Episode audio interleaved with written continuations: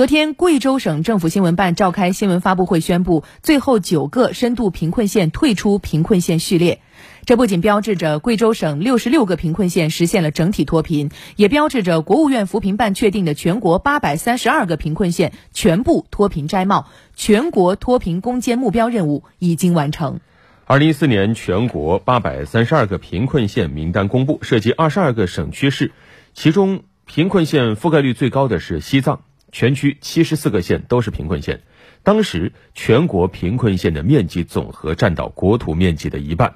全国大约每三个县里面就有一个是贫困县，完全没有贫困县的省份只有九个。是啊，这几年工作不容易。从二零一六年开始，我国的贫困县逐年脱贫，退出数量在二零一九年达到峰值。连续七年来，我国每年减贫人口都在一千万人以上，贫困人口从二零一二年底的九千八百九十九万人减至二零一九年底的五百五十一万人，贫困发生率从百分之十点二降至百分之零点六。今年初，国务院扶贫开发领导小组对二零一九年底未摘帽的五十二个贫困县实施挂牌督战，截至昨天，这五十二个县全部脱贫摘帽。有媒体评论说。贫困县这三个字从此再也不见。同样在昨天，国新办举行发布会，民政部和国务院扶贫办等部门表示，经过各方合力攻坚，脱贫攻坚兜底保障取得决定性成效。今年全国所有省份的农村低保标准都超过了脱贫收入的标准，能够如期实现脱贫。来详细了解。民政部副部长唐成佩表示。全国共有两千零四万建档立卡贫困人口纳入低保或特困人员救助供养范围，其中老年人、未成年人、重病患者、重度残疾人占百分之六十七。二零一七年年底以来，全国所有县市区农村低保标准持续达到或超过国家扶贫标准，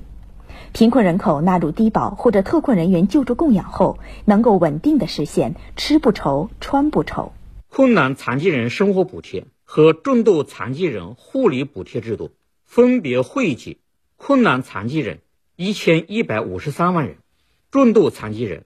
一千四百三十三万人，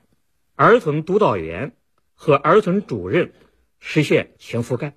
更多的贫困儿童享受到关爱服务。对于贫困群众遭遇的突发性、临时性生活困难，强化临时救助措施，开展小额先行救助。高效快捷解决燃眉之急。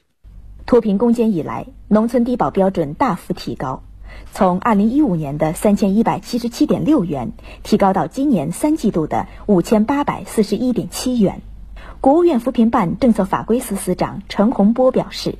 为防止出现盲区和死角，在正常按季度比对之外。又将二零一九年底前未脱困人口、脱贫不稳定户、边缘户和无劳动能力但未纳入低保或特困的贫困家庭，再做一次更加精细的比对，督促指导各地加强监测、摸底和排查，进一步查漏补缺。这次摸排呢，各地共摸排了三百六十一万人，新纳入兜底保障范围的呢超过一百万。我们就是通过多种举措啊，努力做到不漏一户。不纳一人。从目前的情况来看，符合条件的贫困人口都纳入了低保或特困救助的政策范围。纳入低保和特困政策体系的特殊贫困群体，都达到了脱贫收入标准，能够如期实现脱贫。